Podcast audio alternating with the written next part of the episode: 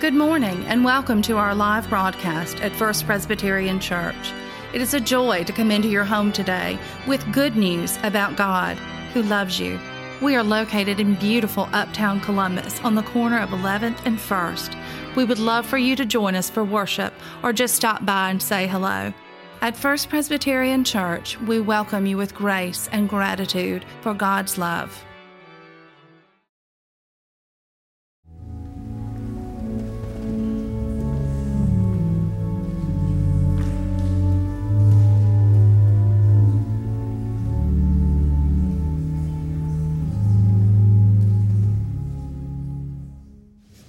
This morning's lesson comes from the word of Mark 9 38 through 50. John said to him, Teacher, we saw someone casting out demons in your name, and we tried to stop him because he was not following us. But Jesus said, Do not stop him, for no one who does a deed of power in my name will be able soon afterward to speak evil of me. Whoever is not against us is for us. For truly I tell you, whoever gives you a cup of water to drink because you bear the name of Christ will by no means lose the reward. If any of you put a stumbling block before one of these little ones before, believe in me, it would be better for you if a great millstone were hung around your neck and you were thrown into the sea. If your hand causes you to stumble, cut it off. It is better for you to enter life maimed than have two hands and go to hell to the unquenchable fire. And if your foot causes you to stumble, cut it off. It is better for you to enter life lame than to have two feet and to be thrown into hell. And if your eye causes you to stumble, tear it out. It is better for you to enter the kingdom of God with one eye than, have, than to have two eyes and to be thrown into hell, where their worms never dies and the fire is never quenched. For everyone will be salted with fire. Salt is good, but if salt has lost its saltiness, how can you season it? Have salt in yourselves and be at peace with one another. This is the word of the Lord. Our second reading is taken from the book of Esther. We don't hear a whole lot from Esther on the most part, but there's good stuff in here. Now, I'm going to jump around a little bit. We're going to start with Esther 7, uh, verses 1 through 6, then 9 through 10, and then jump to chapter 9, verses 20 through 22. And then when I set the context uh, after I read this, um, it'll make a little more sense to you. But listen for the word of the Lord Esther 7, 1 through 6. So the king and Haman went in to feast with Queen Esther. On the second day, as they were drinking wine, the king again said to Esther, What is your petition, Queen Esther? It shall be granted to you. And what is your request? Even to the half of my kingdom it shall be fulfilled. Then Queen Esther answered, If I have won your favor, O king, and if it pleases the king, let my life be given to me. That is my petition, and the lives of my people. That is my request. For we have been sold, eh, I and my people, to be destroyed, to be killed, and to be annihilated. If we have been sold merely as slaves, men and women, I would have held my peace. But no enemy can compensate for this damage to the king. Then King Ahasuerus said to Queen Esther, Who is he and where is he? Who has presumed to do this? Esther said, a foe, an enemy, this wicked Haman. Then Haman was terrified before the king and queen. Then moving to verses 9 and 10. Then Harbona, one of the eunuchs in attendance of the king, said, Look, the very gallows that Haman has prepared for Mordecai, whose word saved the king, stands at Haman's house, 50 cubits high. And the king said, hang him on that. So they hanged Haman on the gallows that he had prepared for Mordecai. Then the anger of the king abated. And then to chapter 9, two more verses, 20 through 22. Mordecai recorded these things and sent letters to all the Jews who were in all the provinces of King Ahasuerus, both near and far, enjoining them that they should keep the 14th day of the month Adar and also the 15th day of the same month year by year, as the days on which the Jews gained relief from their enemies, and as the month that has been tuned for them, turned for them from sorrow into gladness and from mourning into a holiday, that they should make them days of feasting and gladness, days of sending gifts of food to one another and presents to the poor. This is the word of the Lord. Thanks be to God. Okay, so we need to take a little step back and set the scene for Esther. We were just talking about the Sunday school class have been teaching on half truths, the idea of interpretation, and the importance of not just reading the Bible, but studying the Bible, which means often trying to get a sense of the historical context in which that book was written. So we have to go back a few generations. So Esther was written about 480 BC. And there are a couple of milestones in the Old Testament tradition that we mark as kind of um, fence posts to where we know the time in history. So we have creation, we have the flood, we have the enslavement in Egypt and the time in the wilderness, and we have the Babylonian exile. That was around 586 BC. And the Babylonians came in, sacked the temple, first temple, wiped out. There have only been two. The Babylonians wiped out the first temple. And it was the time of exile. Some Jews were able to stay, but many more were taken to that area of Babylon and dispersed throughout the world.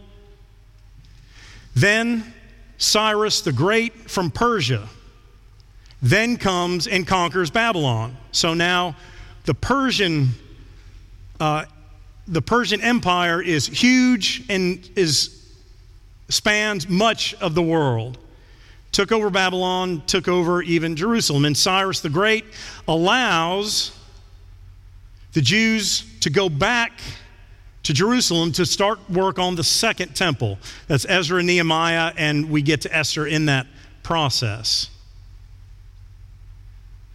So, Cyrus the Great, you have Darius, and then you have this king.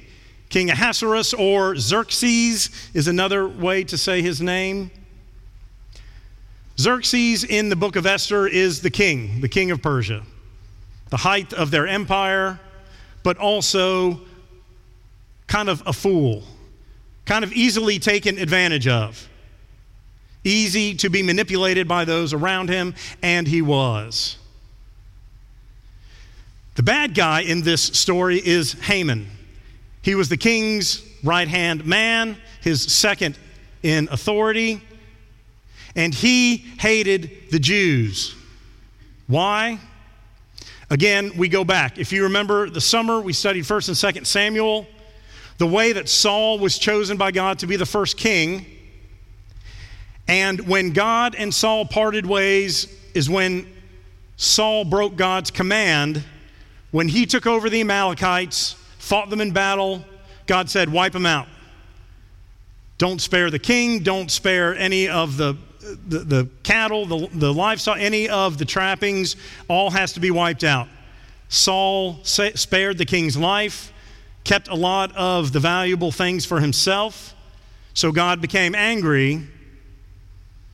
Uh, and from that point, Saul started to decline as David would rise. But at that moment, Samuel, the prophet at the time, went and did what Saul didn't do and killed King Agag. These are just fun biblical names, aren't they? Agag killed him. And Haman is an Agagite. So he descended from that king. So Haman, it is built in that the Jews killed his king in that time and wiped out his people. So it is natural for him to have this, this bias against the Jews.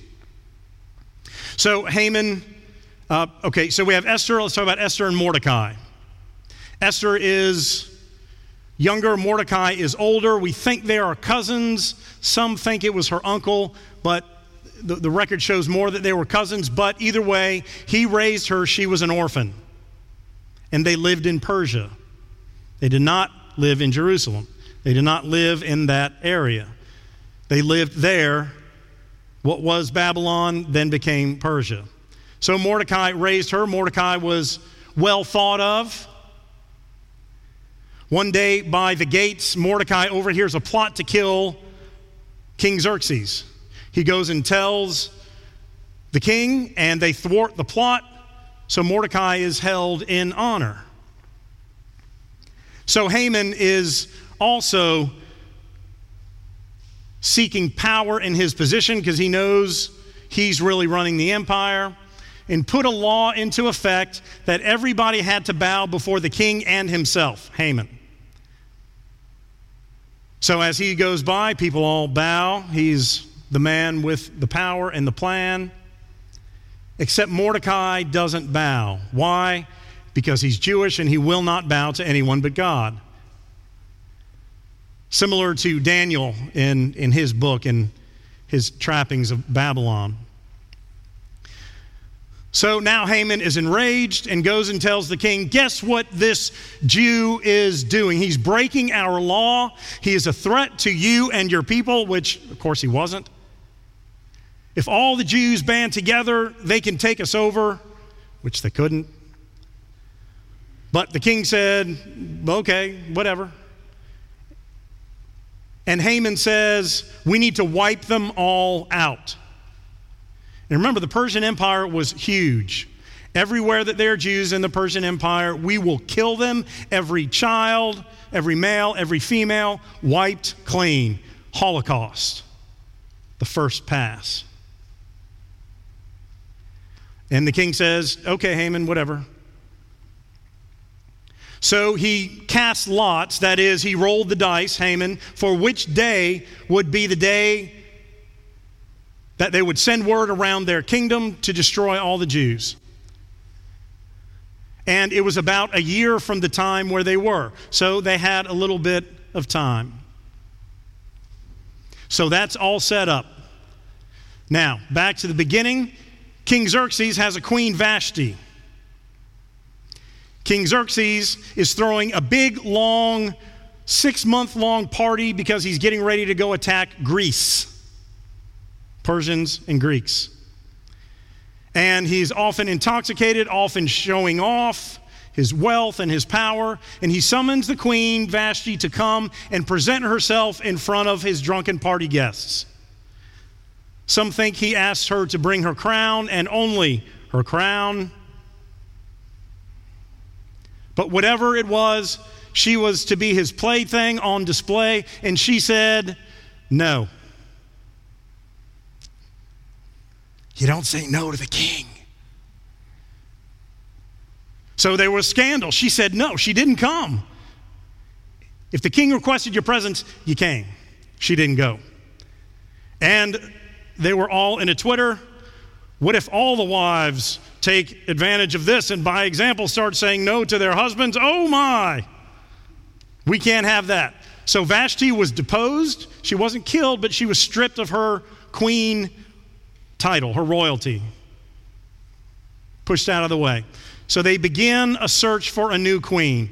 And to try to condense, they do a, a, a Persia kingdom wide beauty contest. I don't know if they had the swimsuit competition or not, but it's pretty clear that they were only looking for attractive young virgins. And don't you know it? Esther makes the cut. She and others, these finalists, are brought into the palace. It takes them one year to prepare for the final judge, the final judgment. A year. So finally, they get to her. She is chosen queen. She is beautiful.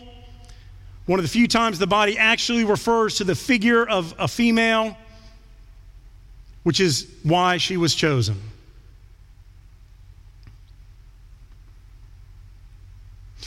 So, Mordecai now overhears this plot to wipe out the Jewish faith. Haman angry. They've chosen the day. It's a little bit later, but it's coming. And Mordecai now goes to Queen Vashti, I'm sorry, Queen Esther, now queen, and says, You got to do something about this. And Esther kind of hems and haws, I, I, I don't know. Because Esther wasn't, that we're aware of, very faithful or even a practicing Jew. This is one of the only books in the Bible that doesn't mention God by name. There is no prayer, there is no Torah, there is no temple, there is no practice. There's no observation of anything that would tie her to the Jewish faith, but this is her people. She says, I, I don't know, I don't know. And Mordecai, when we hear Esther, we usually hear one of a couple of quotes.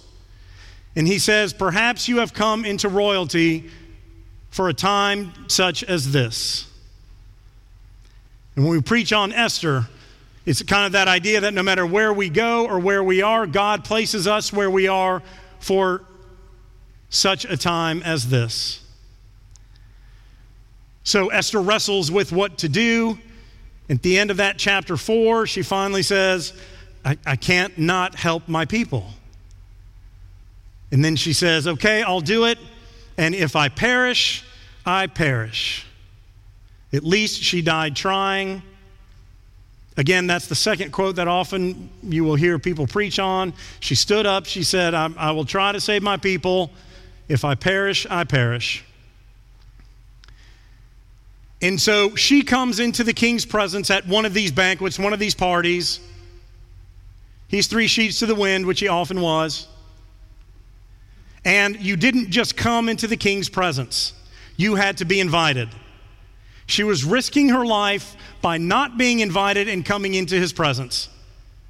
So she comes in not knowing what to expect, and the king says, Esther, queen, love you. Come on in. What can I do for you? Anything you want. Half my kingdom, it's yours. You tell me what you want. She says, What I'd really like is to have you and Haman and myself to have dinner. Let's, let's have dinner tomorrow. Fantastic. Let's do it. So the next so the next day they do. They have a little dinner together. And for some reason she doesn't do it that night. She doesn't spring on them what's going on. They don't yet know that she's Jewish. That has been kept from them. Kept from Haman. And so she said, and the same thing. The king asks again at the smaller dinner party, What is this? What, what can I do for you? I want to do this again tomorrow with the three of us. Okay. So we go to tomorrow, and again, the, the king asks, What can I do for you, Esther? What do you desire? He says, I wish to have my life spared. And I wish to have my people spared because we've been sold out. We are due for annihilation. We are going to be wiped out and destroyed. And the king gets angry and says, Who did this? And she says, Haman did it. And in the process of getting ready to go slaughter all the Jews, Haman had built, excuse me, uh, gallows. Um, not necessarily Old West gallows, but is an instrument of um, death and um, hanging. Some thought it might have been uh, you impale people instead of hanging by rope, but either way, not where you want to be, and it will end your life.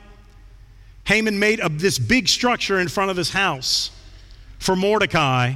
Remember the Jew that wouldn't bow to him? Esther's kind of adopted father. And so the king, now enraged because Haman had duped him, didn't realize that Esther was a Jew and had slated to wipe out her people, and said, You take Haman and you hang him on the gallows that he made for Mordecai.